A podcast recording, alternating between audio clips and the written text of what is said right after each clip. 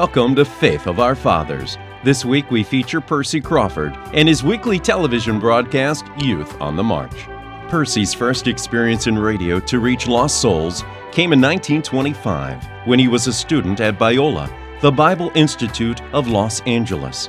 Biola had an extremely powerful radio station, KTBI, perhaps the first all religious radio station in the world. Percy got up to the microphone and preached to a large audience. He understood the power of radio to get his message across to those who needed Jesus in their lives.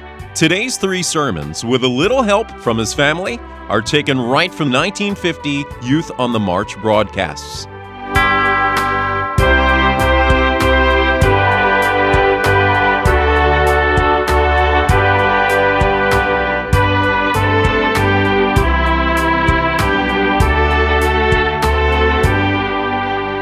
We're so glad to have had you folks uh, with us here on this program this evening, representing the King's College and uh, just giving you a little view of it. And tonight I want to talk to you there by your uh, television set just for a few moments about a passage of Scripture found over in Proverbs 4 7. In fact, our boys and I were reading this passage today, Proverbs 4 7, where it says, Wisdom is the principal thing. Therefore, get wisdom, and with all thy getting, get understanding. In James 1 5, God tells us, If any of you lack wisdom, let him ask of God, that giveth to all men liberally and upbraideth not, and it shall be given unto him. And tonight I was thinking about you.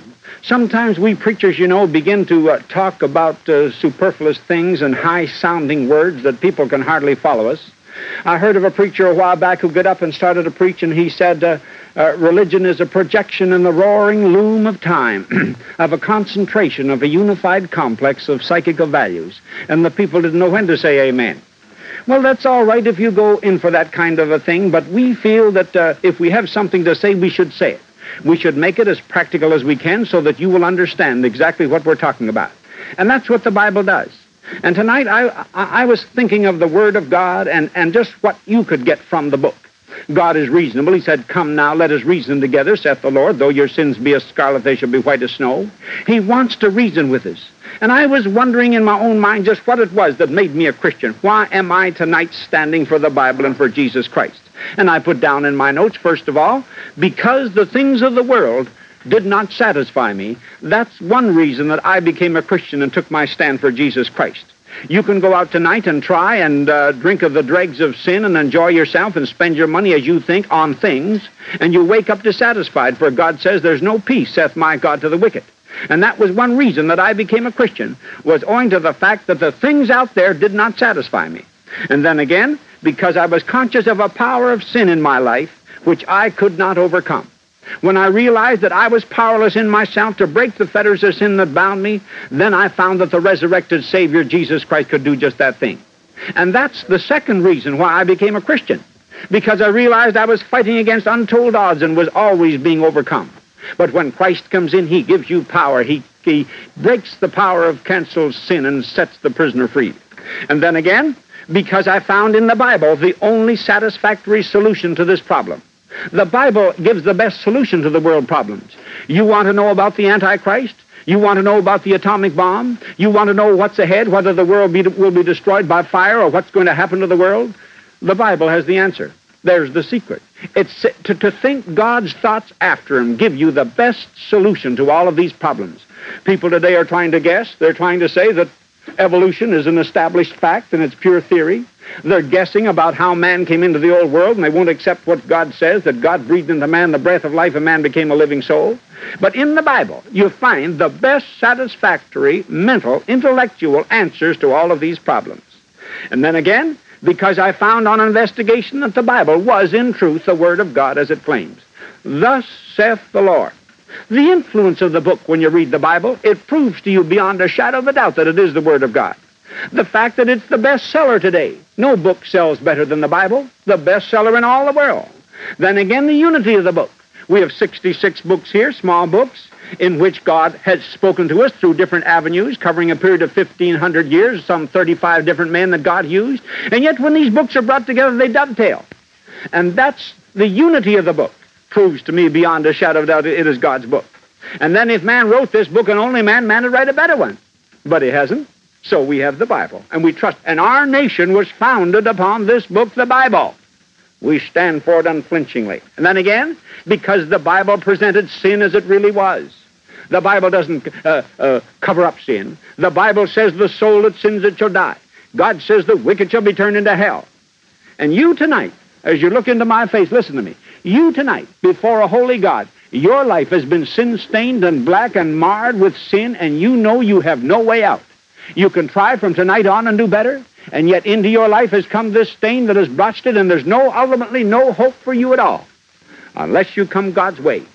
And before the, eh, over this country tonight, there are men and women conscious of the fact that their lives are black and stained with sin. I've got good news for you. That the Bible offers you something that's real by way of forgiveness of sins. And the Bible answer is the best answer. And then again, because it offered me a remarkable remedy for sin. It gives to you something that will erase sin. God says the blood of Jesus, God's Son, cleanses you from all sin.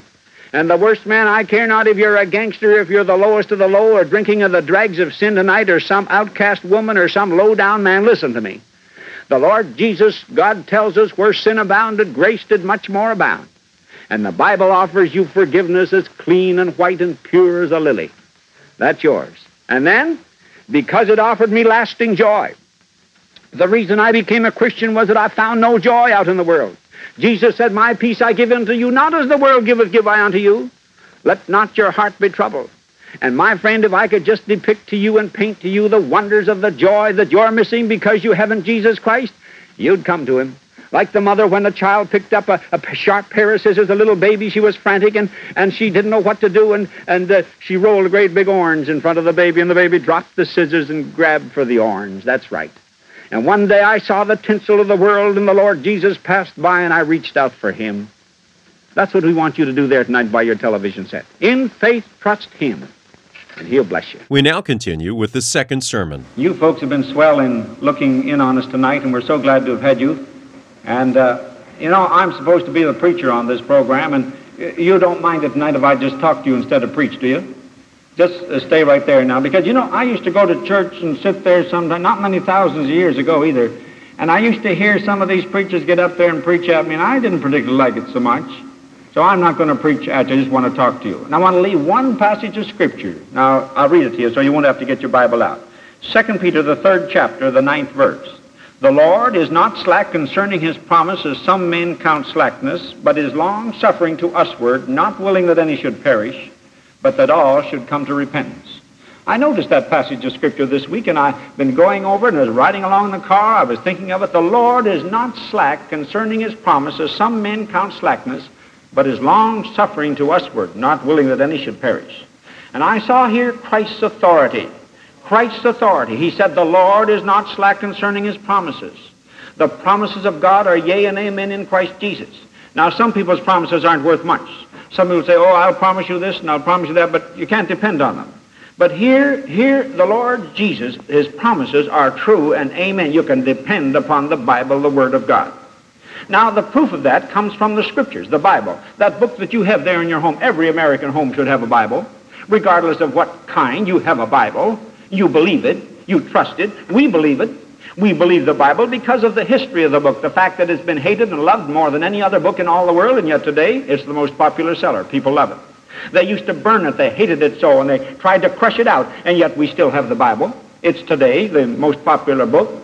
The fulfilled prophecy of the Bible shows to me it's the Word of God, that God prophesied a way back up and the thing came and was fulfilled.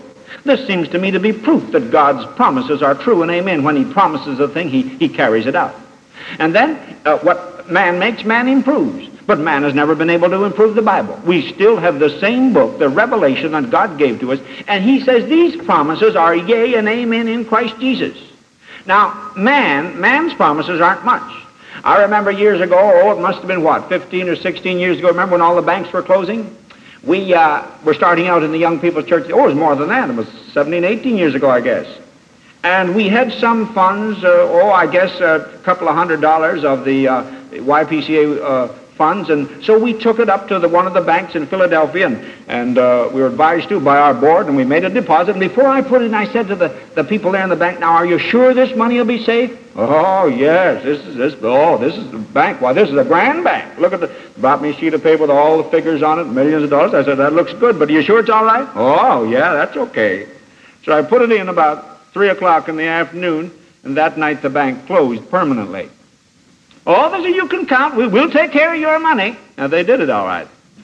Yeah.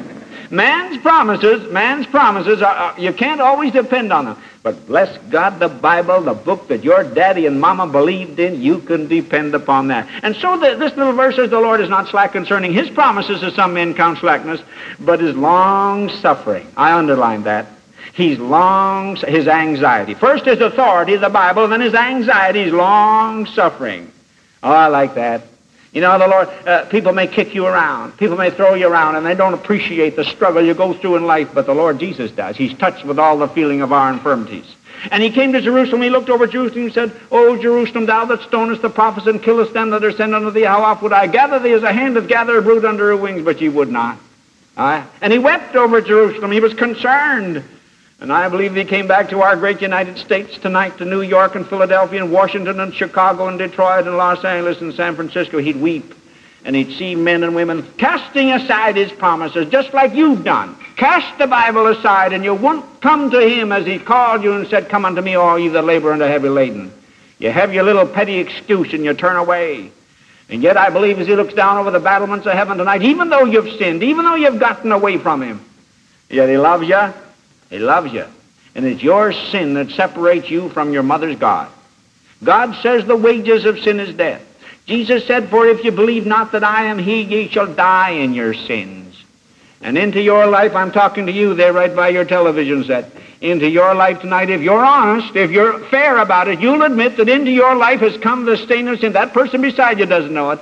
A sin that's blackened and marred your life that if you die tonight, you know you wouldn't go to heaven. Jesus said, If you believe not that I am he, you shall die. Sin.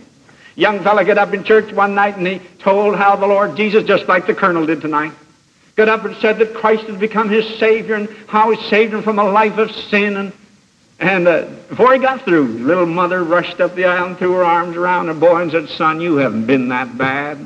You haven't been a bad boy. In the mother's sight, he was a good boy. But God saw him black and sin-stained and deserving of hell just like you tonight. And I'm your friend for telling you that. But I got good news. He's not slack concerning his promises. Some men count slackness, but is long suffering to us. We're anxious tonight that you come and answer your mother's prayers. And his attitude is this. He's not willing that any should perish. He doesn't want you to die and go to hell. God didn't make hell for, for you. He made hell for the devil and his angels, and don't you let anybody kid you and tell you there's no hell. If there's no hell, my friends, you might as well throw that Bible out of your church, out of your home, and close up all the churches. We're just, just kidding ourselves. But Jesus said there was a hell, and he said, better word for man that was never born than to go there. He said, if thy right hand offend thee, cut it off. It is better for thee to enter into life maimed than be cast into the, into the awful hell. That word hell is Gehenna, the real Greek word for the actual hell. Awful thing to die and go to hell. But 1900 years ago, the Lord Jesus laid down his life, and he's not willing that you perish. He so wanted to save you and get you on the road to heaven that he caused you to look in tonight there on your television set. That you might see young men and women not ashamed of the Lord Jesus Christ who found in him a reality. You've been seeking and searching just as I was for years, hungering for reality, just like the colonel. I was sent on there to church, and in my rebellion I broke and said, You can keep your old dead, dry religion. But a few years ago, the Lord showed me that all was vanity. That out in the world, these guys who think they're tough and smart, hanging around the street corners, foul-mouthed, low-down, think they're hard-boiled, they're a bunch of sissies. Some of these guys, I hear them stand on the street corners saying Jesus Christ in hell, they're, they're yellow, just like you. But it takes backbone tonight to come out and raise the bloodstained banner of the cross and say to the godless foul-mouthed bunch, go ahead and laugh if you want.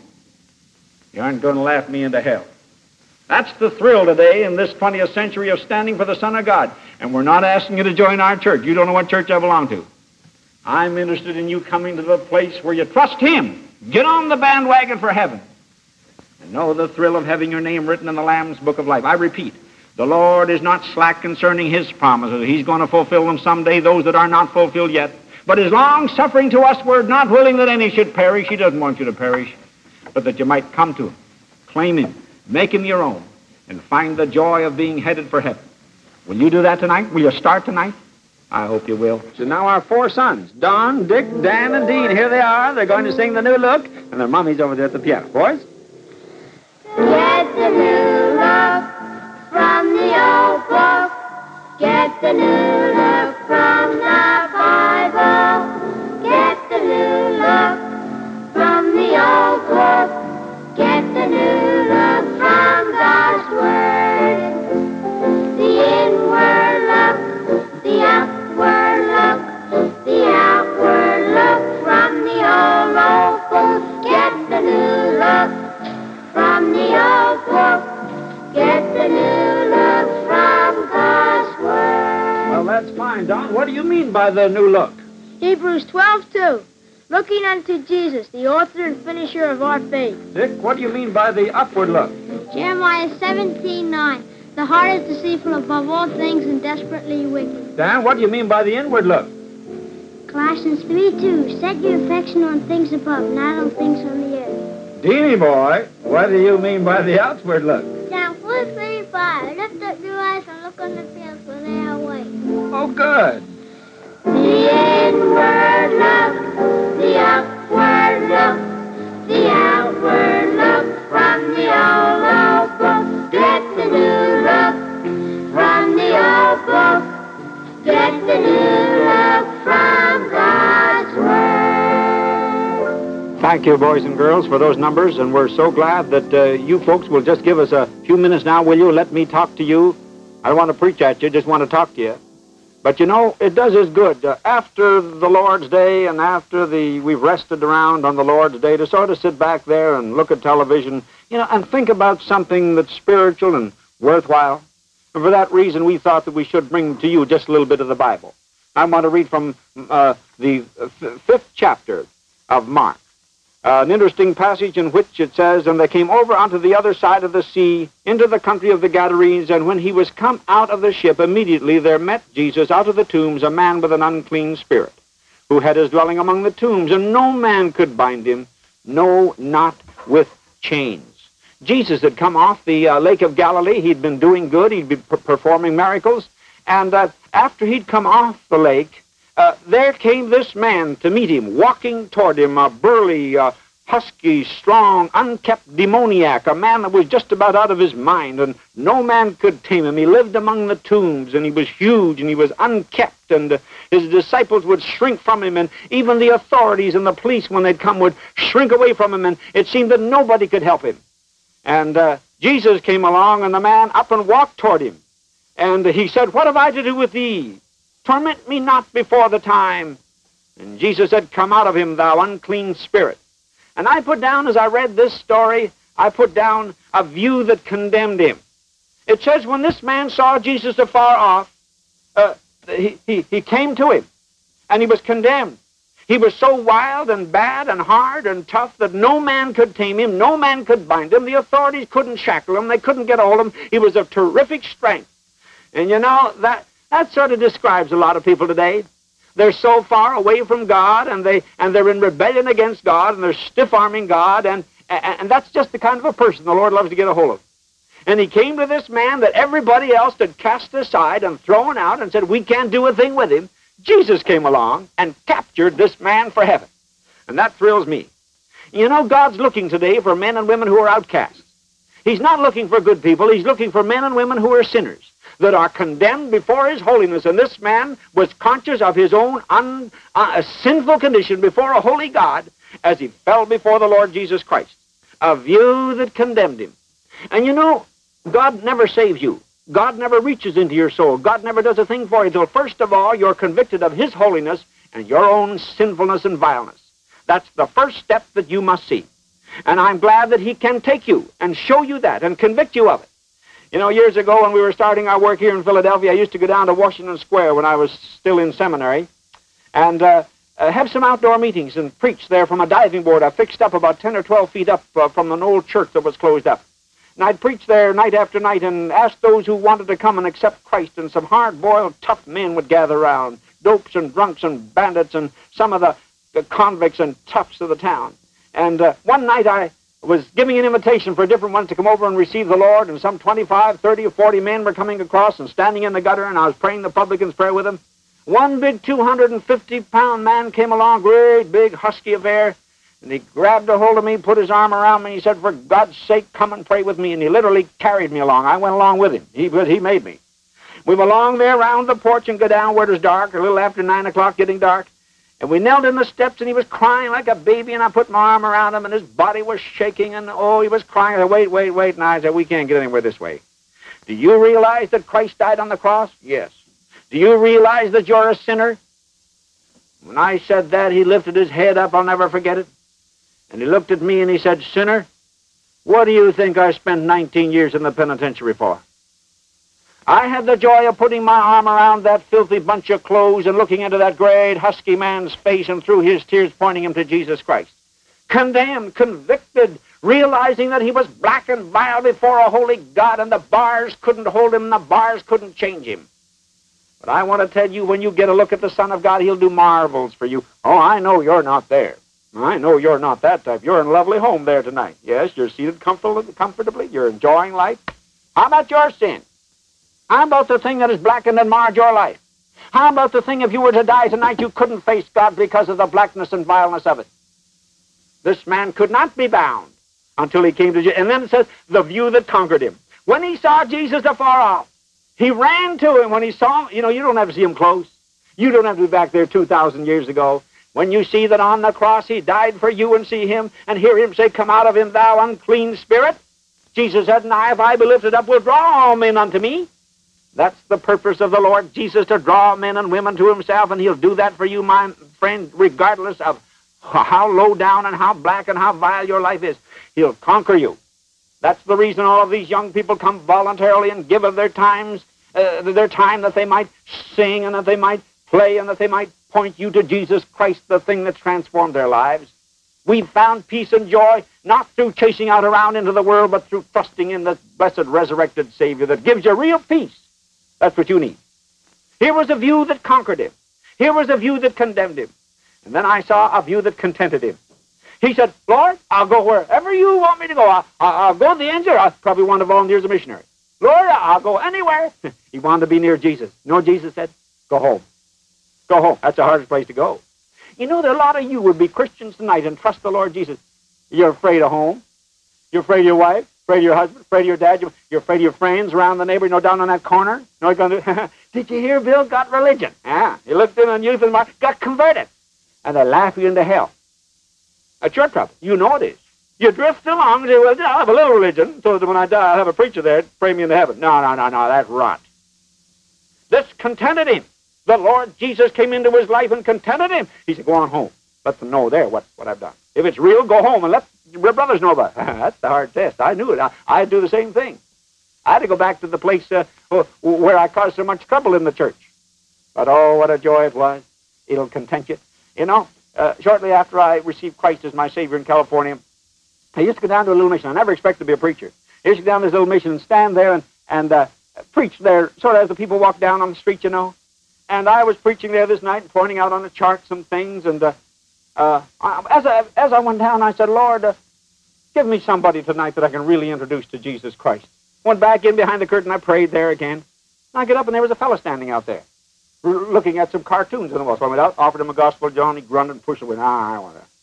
You been drinking?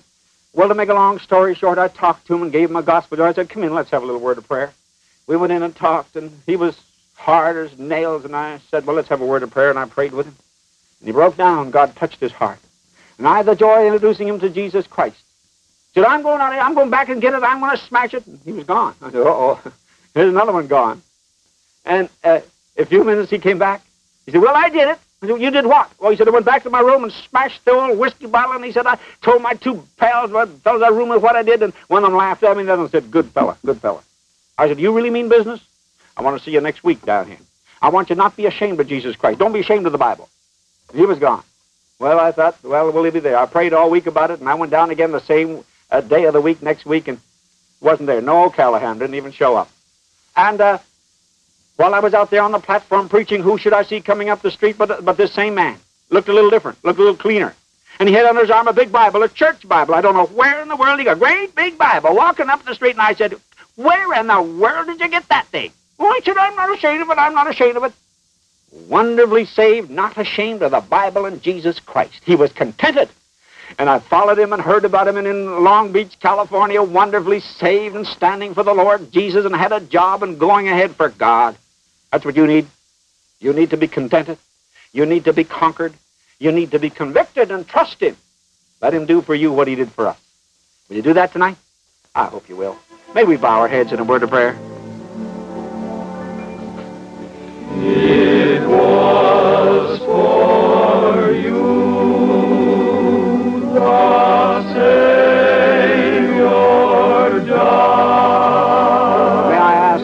to bow your head there by your television set? I'm not asking you to join my church. You don't know what church I belong to. I'm not in this for gain. But I know that when you trust this Savior I've been telling you about, he'll flood your heart with joy. Will you just bow your head there and invite him in now? Let him conquer you. Let him content you. Write me to Box 1, Philadelphia. I'd love to hear of it. He'll bless you. You'll find joy in life when you have him. May we pray. Our Father, bless these. Oh, may there be a great host tonight scattered far and wide over these United States that say yes to the Lord Jesus and find the joy of being headed for heaven. We pray in Jesus' blessed name. Amen.